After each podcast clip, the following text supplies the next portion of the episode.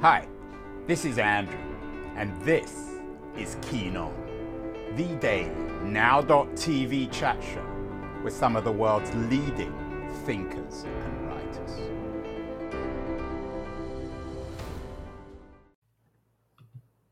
Hello, everyone. This is Andrew Keen talking to you as always from my little hill between the Haight Ashbury neighborhood of San Francisco and the Castro, where I look out on the Pacific Ocean, looking at the future.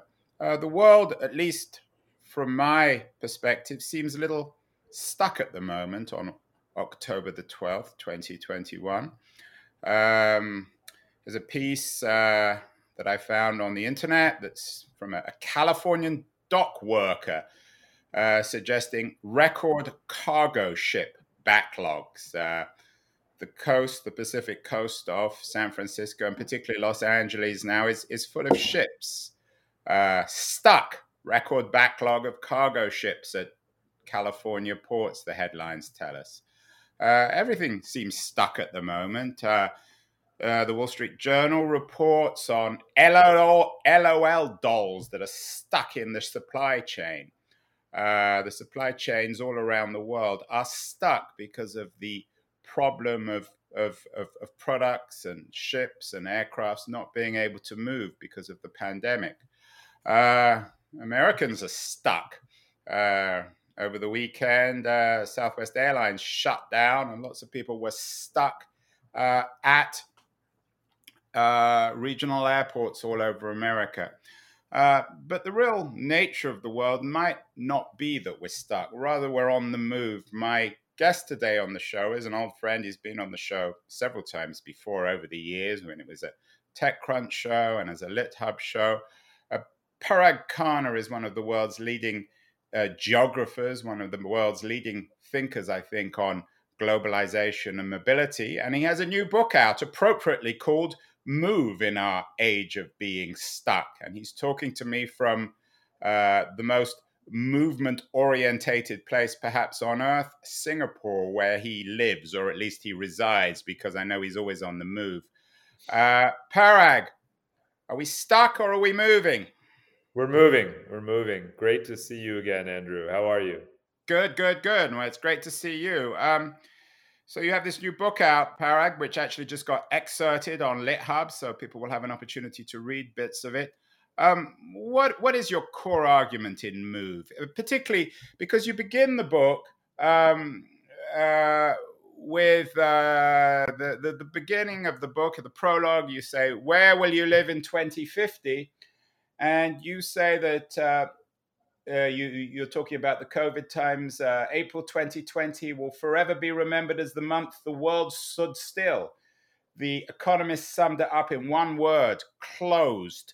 So, why is the world open rather than closed? Well, the pandemic was such an extraordinary event, and this lockdown, you know, April 2020, but that's obviously a month that's representative of the last year and a half as a whole has been the single most coordinated act by governments and societies in the history of our species. And it was to shut things down, not to open them up. But it obviously was a great anomaly because if you think about the trends before the pandemic, uh, the year 2019 marked a high point, an absolute high point in cross border human migration, right? Almost one and a half billion people crossed borders in 2019. So, yes, it's remarkable how somewhat coordinatedly it was all brought to a standstill. But there's also, and we're starting to feel it now, a great reopening. But my book really has nothing to do whatsoever with the pandemic. It's really about how humanity responds to complexity. We've had pandemics in the past and mankind continues to, you know, mass migrations continue. But it's also not just about migrations. Again, it's about human geography. You put up that that slide of the first page of the book, where will you live in 2050? I set out to answer that question with as much precision as possible, which is to say, what will be the map of human geography 30 years from now? And what is the story of how we got to where we will be and why are we where we will be? And you can't answer that question without looking at everything from geopolitics to natural resources to climate change to demographics, economics, and so forth. So I combined all of those mega trends into a kind of complex analysis of the future. And I posit a range of scenarios as to where we might be and, and why. And that's really what this book is about. It's really about the future of human geography, which, as I point out in the book, is not just uh, you know this sort of meteorolo- meteorology, right? The day to day of how many people moved here and how many people moved there. Human geography is more like climatology. It's a deep science of understanding our human species adaptation to this planet. And that's really what this book is about. You're a map guy, Parag. Where to now? Got some lovely maps in the book. It's a beautiful book. And you're a guy always on the move. We're always bumping into one another. In the pre-show, we we we we remembered that we last physically saw one another in Munich at DLD just before the pandemic, and we're always bumping into one another at international conferences, international airports. What is it about movement that attracts you? You are perhaps of all the the global elite of, of, of, writers and speakers and consultants. You're the most globalist person of all. What is it, uh, Parag, about um, movement that you find so attractive and essential? It seems as if you're almost addicted to it.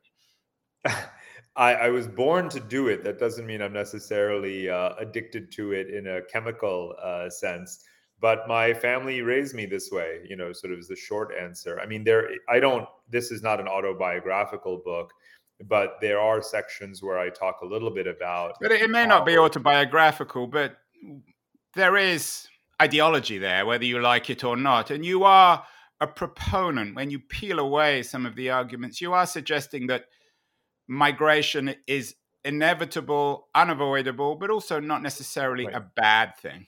Right so, you know, again, so biographically, the fact that my life has been a migratory kind of story, you know, and that of my family is actually very typical of hundreds of millions of people. So, my role is, you know, merely as an analytical statement, quite frankly, that I am, my family's history is very similar to yours and pretty much everyone else's in human history, which is that we have been economic migrants at some point or the other, seeking a better life, seeking, simply put, as I put it in kind of you know Tom Friedman esque terms in the book, the right combination of latitude, altitude, and attitude. Right. And that's what we as human beings want. We're seeking environmental stability, social stability, geopolitical stability, whatever the case may be. It was ever thus for hundreds of thousands of years. So the notion, as you know, as you began as well, that we have been stuck, we have been sedentary.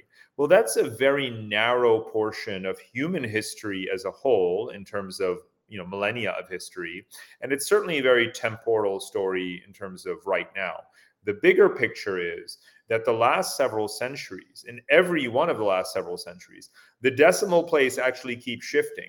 It's not just millions of people who move, it's not just tens of people, tens of millions of people who move. It's not just hundreds of millions of people who move, which was the case in the 20th century.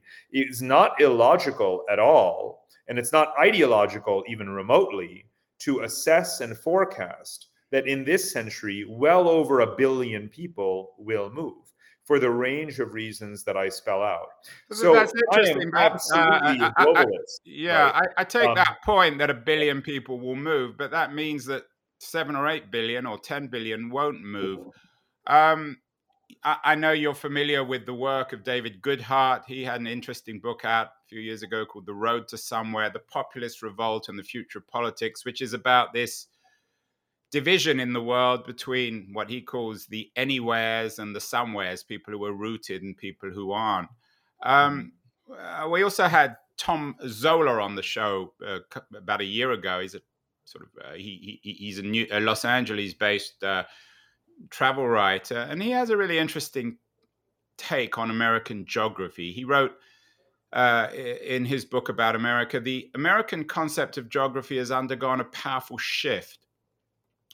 Place is less important than it has ever been to those who can free themselves from it, yet more important to those who aren't able to leave it What's your take, Parag, on this um, fissure between the somewheres and the everywheres in Goodhart's language?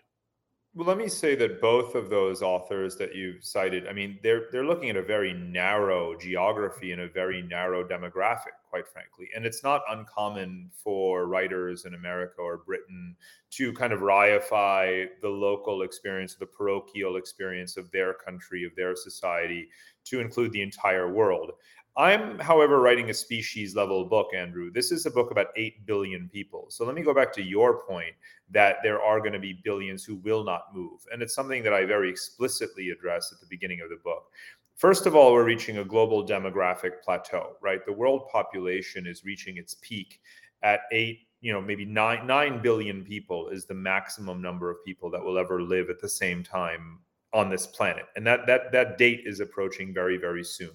I'm concerned about all of them, not about whether or not you're a Londoner who feels offended that because of Brexit, some people have changed their citizenship and they're anywheres, whereas you know you might be a somewhere, you know, and the role of digital nomads in the United States and whether or not a young software programmer can move to you know Costa Rica. I cover all of that in this book, but I don't pretend for a second that that conversation is representative of all of us, right? So my book is actually about all of us. And I'm very concerned about billions, not just millions. So to, to get straight back to your point, I talk in the beginning about how roughly, back of the envelope here, about four to five billion of those people will probably never make it out, right, of where they live. They might be too old, they might be unwell, too poor, no opportunity, no desire, even potentially, uh, to leave where they are. But the four of the four billion people that remain, who will constitute this circulating, you know, kind of humanity, most of those people are young.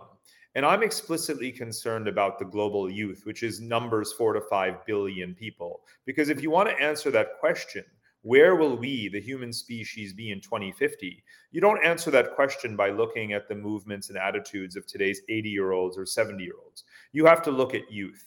So, as much as I think that there's a very interesting, and, and it's a conversation that I'm very actively involved in sociologically and politically about somewheres versus anywheres, about globalists and nationalists, and that sort of thing.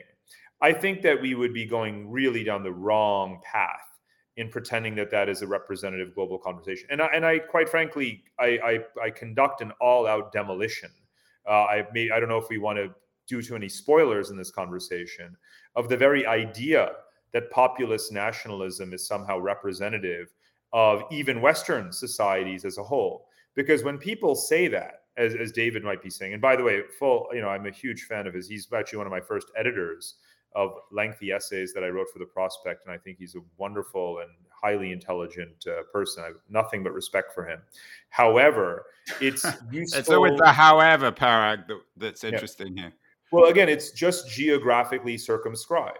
And and and you know, you call. But, but in reality, I, I take the point, perhaps. But in the reality of politics, in at least in 2021, is whether we're in Hungary or Turkey or the Philippines or Russia or America or Brazil, everyone is reacting for better or worse against globalization, globalization. And there is a very strong movement to fetishize the somewheres, to fetishize, uh, uh, fetishize tradition and staying in one place rather than moving. So it's not something some, you can just ignore. Some people do that, Andrew, and Viktor Orban may do that, and Bolsonaro may do that. And again, as I want, I make perfectly clear through through quite a lot of data in the book.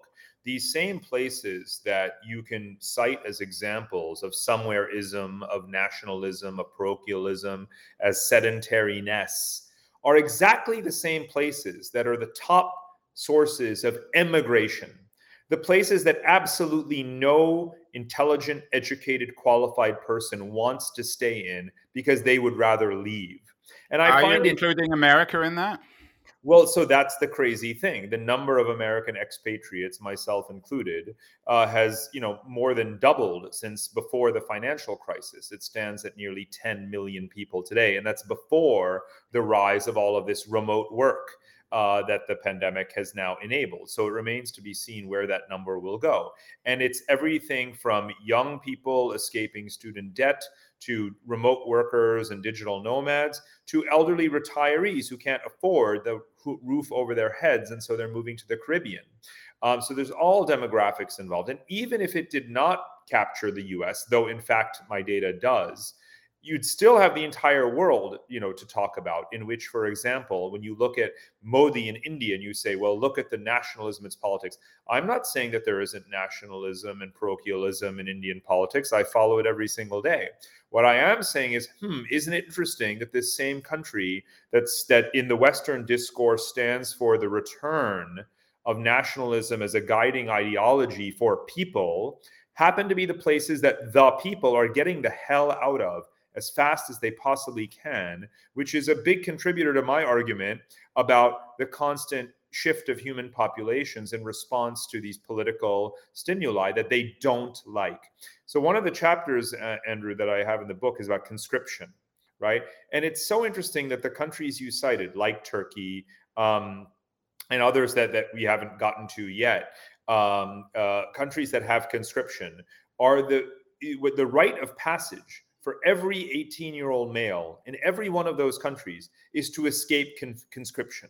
Now, it would stand to reason that if you're a nationalist, right, and you're ideologically wedded to your home country, you would want to serve your country at least for six to nine months for military service. But of course, no young man that I've ever met and that I've reported on, and I, I, look at again many countries in this book, I look at every country in the world that has conscription. And I use this as I think a very logical, rational case study for how strong is this somewhereism. And I find it to be utterly bunk, utterly bunk, Andrew. So the mistake we're making is to conflate the nation and the leader with the sentiments of the public. Because again, if that were true, people wouldn't be getting the hell out of Poland or Romania or Bulgaria or Hungary, right? Or Turkey or uh, Brazil or India at the first possible opportunity. So I, I personally never make the mistake of conflating Brexit with British people, Trump with American people, Duterte with Filipinos, Turks with Erdogan, and so on. Is uh, is that what you mean? You you talk about vacated states. You have some interesting predictions of places where people are just simply going to leave. They're going to um, they're going to evacuate. Um, what, what is a, a, vacated state, Parag, and, and why are we going to have those in the future?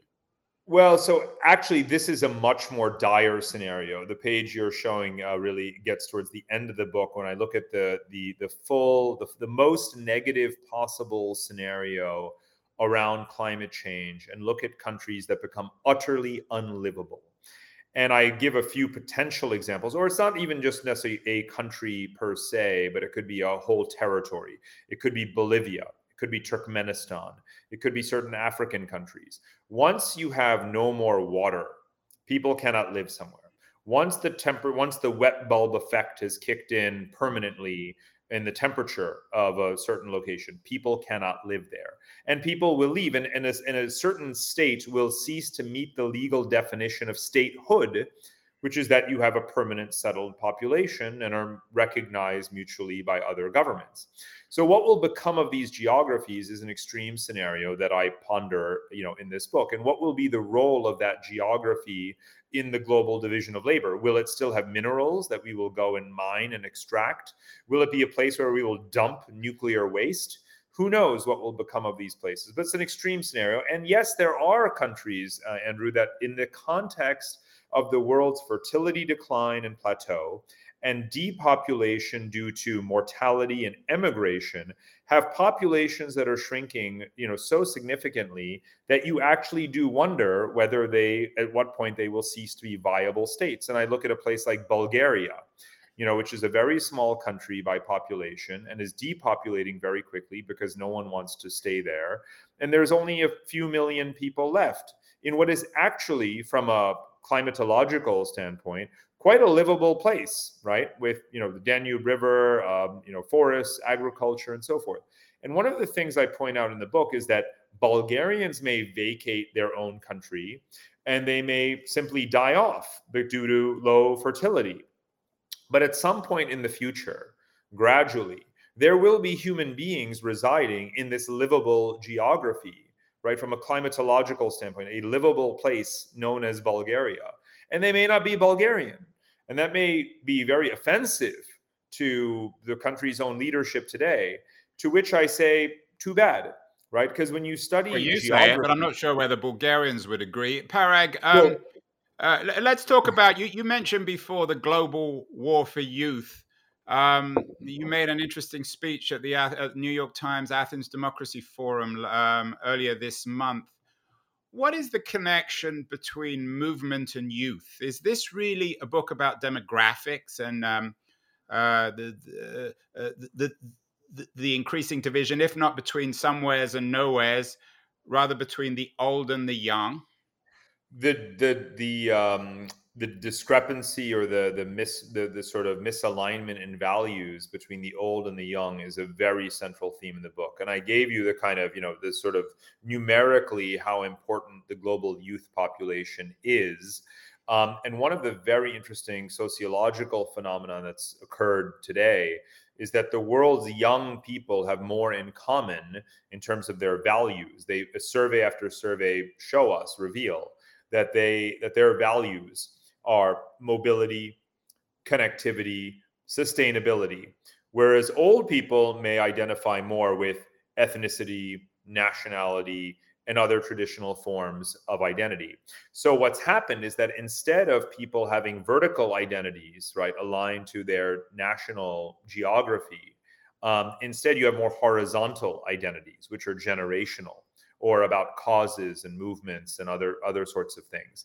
So that is a significant shift in the world today. So I do examine the common attitudes of youth across the world irrespective of rich, poor, north, south, east, west and what it tells us about where they want to go, what kinds of places are going to win that war for talent. You you just showed, for example, the um, the image from a, a, talk I just gave for the Athens Democracy Forum uh, last week, and I said, you know, the winners and losers of the 21st century can be identified with ease because all you have to do is look at where today's young people are going.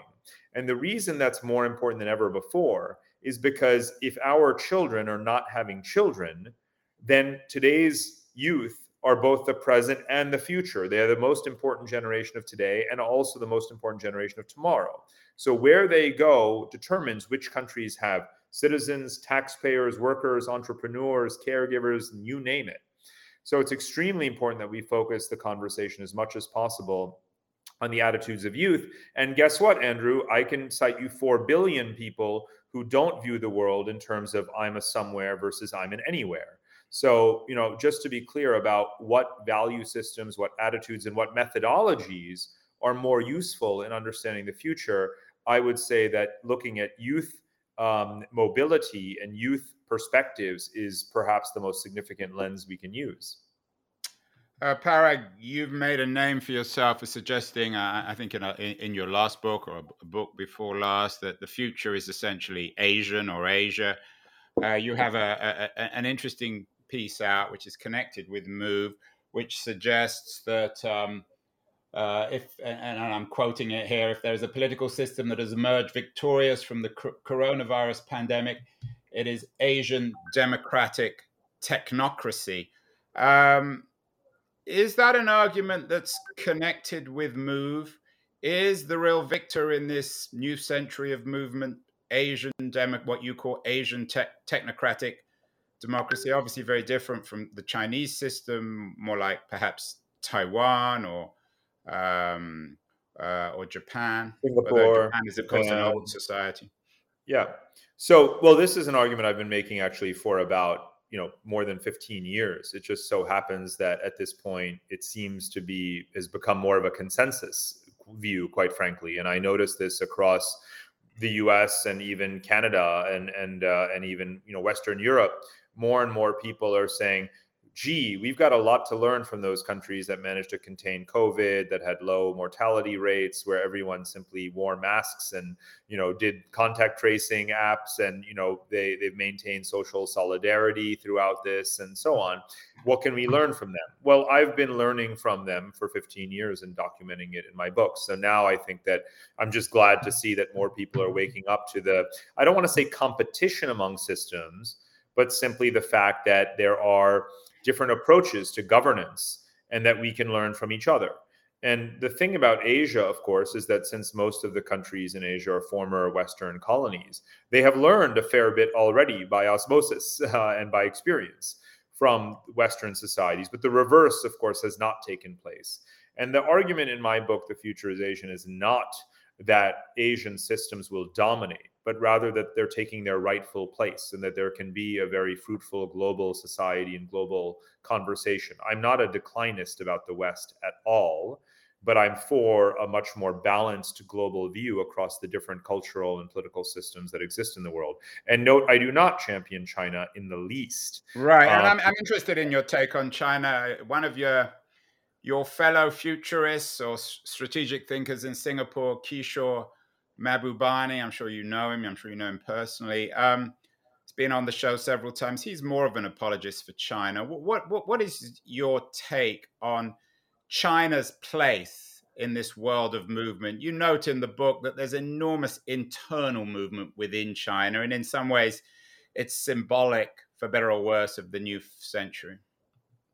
Well, China has been a country that's very representative of internal mobility and migration. You know, uh, every you know Chinese New Year holiday, right, is the largest mass migration in human history as people circulate in the country. The Chinese diaspora is the largest diaspora in the world. Though one of the things I point out in the book is that the Indian diaspora will probably eclipse the Chinese diaspora in the coming uh, couple of decades, given that India's per capita population is much younger and young Indians are far more likely to emigrate than young Chinese today, and al- along with a whole host of geopolitical factors. On the geopolitics, um, my view is that China's rise as a superpower affirms global multipolarity. It does not replace it. It does not become number one. China will never be number one and be a global hegemon the way the United States, uh, you know, achieved on paper and in reality after World War II. Just you know, a simple fact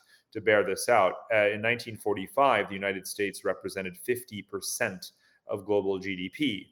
Uh, China today represents 15%, right? So just to be clear that whether it was Pax Britannica or Pax Americana, these were truly unique circumstances that will not be replicated uh, with China's rise. So we will have a multipolar world in which the West as a whole and America in particular and Europe in particular remain very strong anchors of the system.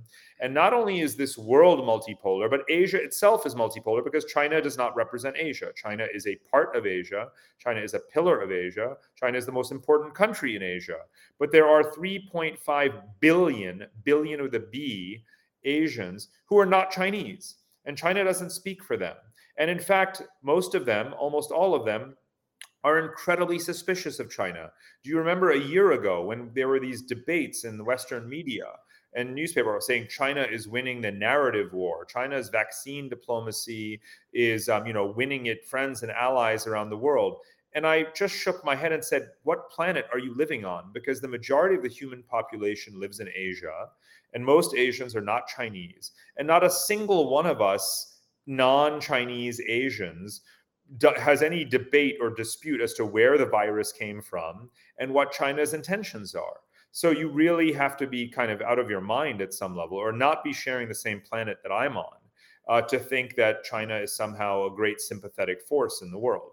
So, Talking about sharing planets, Parag, hmm. um, we had Laurence Bergreen on the show last year. He's written a wonderful book about Francis Drake, Elizabeth I, and the beginnings of the British Empire, which in the 16th century, which of course resulted eventually in the colonization of North America. Similar thing seems to be happening now, but only it's in outer space in terms of movement. Um, Elon Musk, of course, is SpaceX. Jeff Bezos is a race into space. What's your take on this beginnings of the supposed colonization of space in the context of movement, in context of uh, shifting around the planet. Is this um, part of the narrative or is it a distraction? I'm generally a bit more focused on what's happening here on, on Earth. Um, I do talk but about. But it's real. I mean, billions of dollars yeah. are being poured into this. Sure, sure. Uh, but you know, we spend trillions of dollars on infrastructure right here on this planet, and I'm interested in how we use it to terraform new ge- geographies. And terraforming is a sci-fi term for what is the process of colonizing an, a foreign planet, right? So you know, making habitable the moon or Mars. But I have a chapter in this book about terraforming Siberia and terraforming the tundra and the you know the sort of northern expanses of uh, Russia and Canada, which again are the two largest countries on the planet that are more or less depopulated, that have vast spaces that are habitable for humankind. And I asked the question as to whether we could achieve some kind of a redistribution or resettlement of large numbers of people to these more habitable areas. Now, one caveat it, just because a place is um, more livable than parts of Africa and South Asia are becoming, it doesn't mean that they're problem free. There are forest fires in Siberia and heat waves and all kinds of other, you know, sort of disastrous conditions. So in some ways, it is a very turbulent geography. You know, you know, certainly uh, more manageable though than moving to the moon or to Mars. So I'm, I'm interested in these big questions about where, again, billions of people can and will likely resettle uh, in the years ahead. So, you know, the space race is super interesting. You know, my dad, I think, is holding on to a ticket on one of these, uh, I think, take your pick, uh, you know, space tourism ventures. Uh, it's certainly something I'm interested in. But I'm trying to, you know, solve the problem of our human geography, our distribution on, this planet right now. Uh, the, the, as you say, uh, one of the themes in the book is that places that haven't been habitable will become habitable. So nature will drive different kinds of habitation. I was just in Kazakhstan. I know you do a lot of work there. And in Kazakhstan, they're recreating nature indoors in their uh, shopping malls, creating beaches. To what extent will, or conceivably in the future, will um, will we be living indoors rather than outdoors? And, and how will that impact how we move? Or or underground um, you know right. so I, I i look at these scenarios in the book. I, I have a chapter on what i call air conditioned nations. You know i look at uh, singapore and the united arab emirates and these domed glass climate controlled kind of you know micro cities micro climates in very hot tropical or desert environments and how many people they can sustain. And for poorer societies how we might need to return to these kinds of communal architectures and social practices where people get together in architectural spaces that are channeling the wind or that have some some degree of you know sort of um, centralized air conditioning or district cooling through underground water aqueducts you know shared bath spaces where water is running low. So the kind of bathhouse culture that actually is obviously characteristic of much of the world that is running dry today. And even potentially underground cities and underground developments um, and where those might be and so forth. So all all of these scenarios, I think, Andrew, are already being considered, depending on whether a country has the foresight and the money to be able to explore them. You suggest that we are, and, and I think that's the real point of the book, is that we are infinitely adaptable and that we will shape and reshape our history according to climatic and economic and cultural change in the 21st century, which I, I think you're right on. Um, but the subtext, the the thing clouding your book, or the events clouding your book, is the environmental crisis, and of course, um, some of the species that um, that, that, that are facing this uh, global warming are going extinct. Uh, a couple of weeks ago, New York Times ran a piece about the worst case extinction scenario, and dozens of species, according to the CNN report out last month, are set to be declared extinct. We can't recreate nature, can we, Parag? How does the our destruction of nature and of so many species in the world, how does that play out in your world, your 21st century world of move? Well, it's not something that occurs according to our kind of, you know, chrono- chronological, you know, sort of. But we've done it. I mean, it's not just haphazard. Exactly. It's not coincidental. Exactly. It's been unfolding for a long time. It's it isn't. I mean, and obviously, species that are extinct are not coming back. Uh, you know, anytime soon. You know, notwithstanding the woolly mammoth project in in Siberia. But, Brand. I know you're coming to San Francisco. Uh, later this month to do something with Stewart Brand, who's a big uh, uh, champion of, of bringing right. the woolly mammoths back. So maybe we can get Stewart on the show to talk about this too.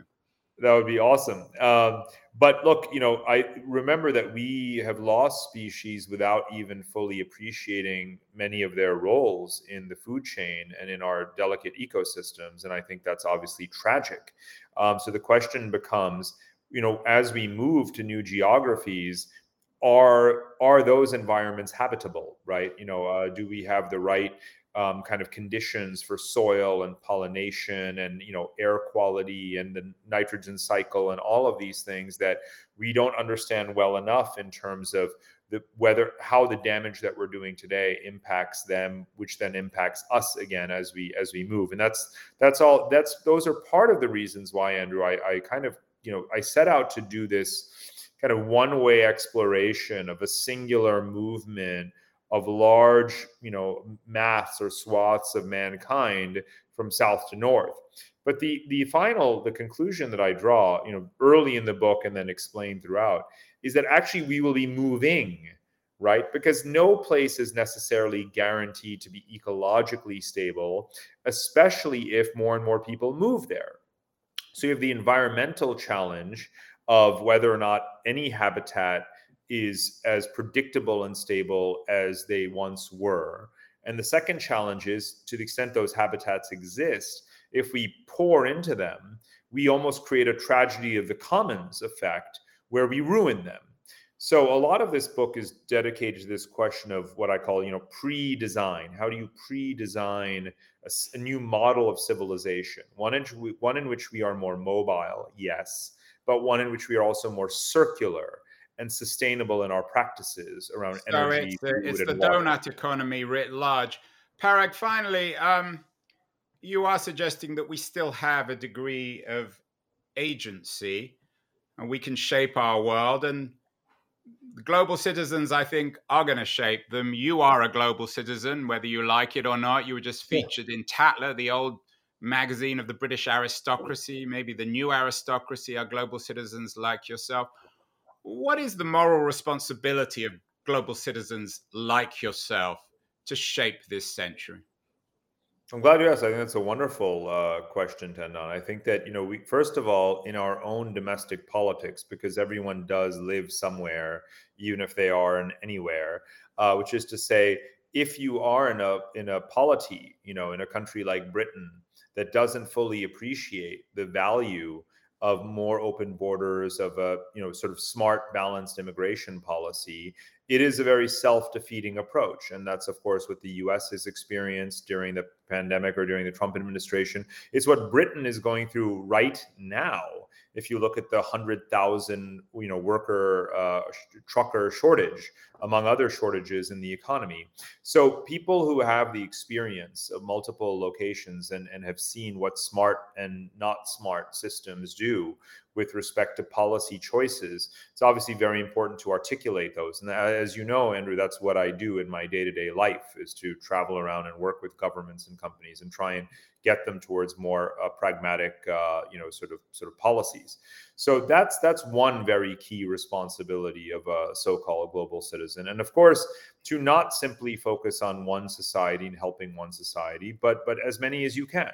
You know, and I think of myself not actually is a global citizen so much as what I call a citizen of everywhere. You know, wherever I go and live. I mean, this is what people have call, call me, but uh, but you you uh, yeah, D- David Goodhart will have to write a book about you, um, Parag. So.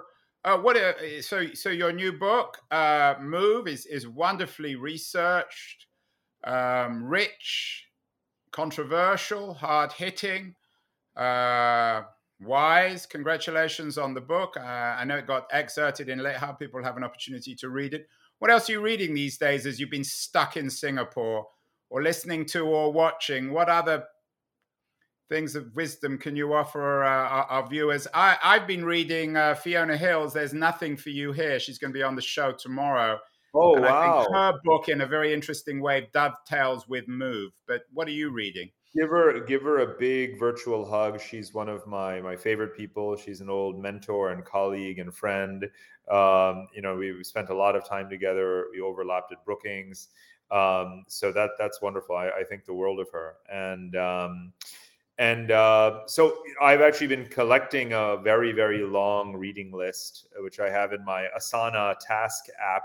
And the second this book tour is over, I'm just gonna, you know, find a hammock uh, on the beach nearby here in Singapore, and either a pile of physical books. This anything in particular or, you're looking to forward to, Parag?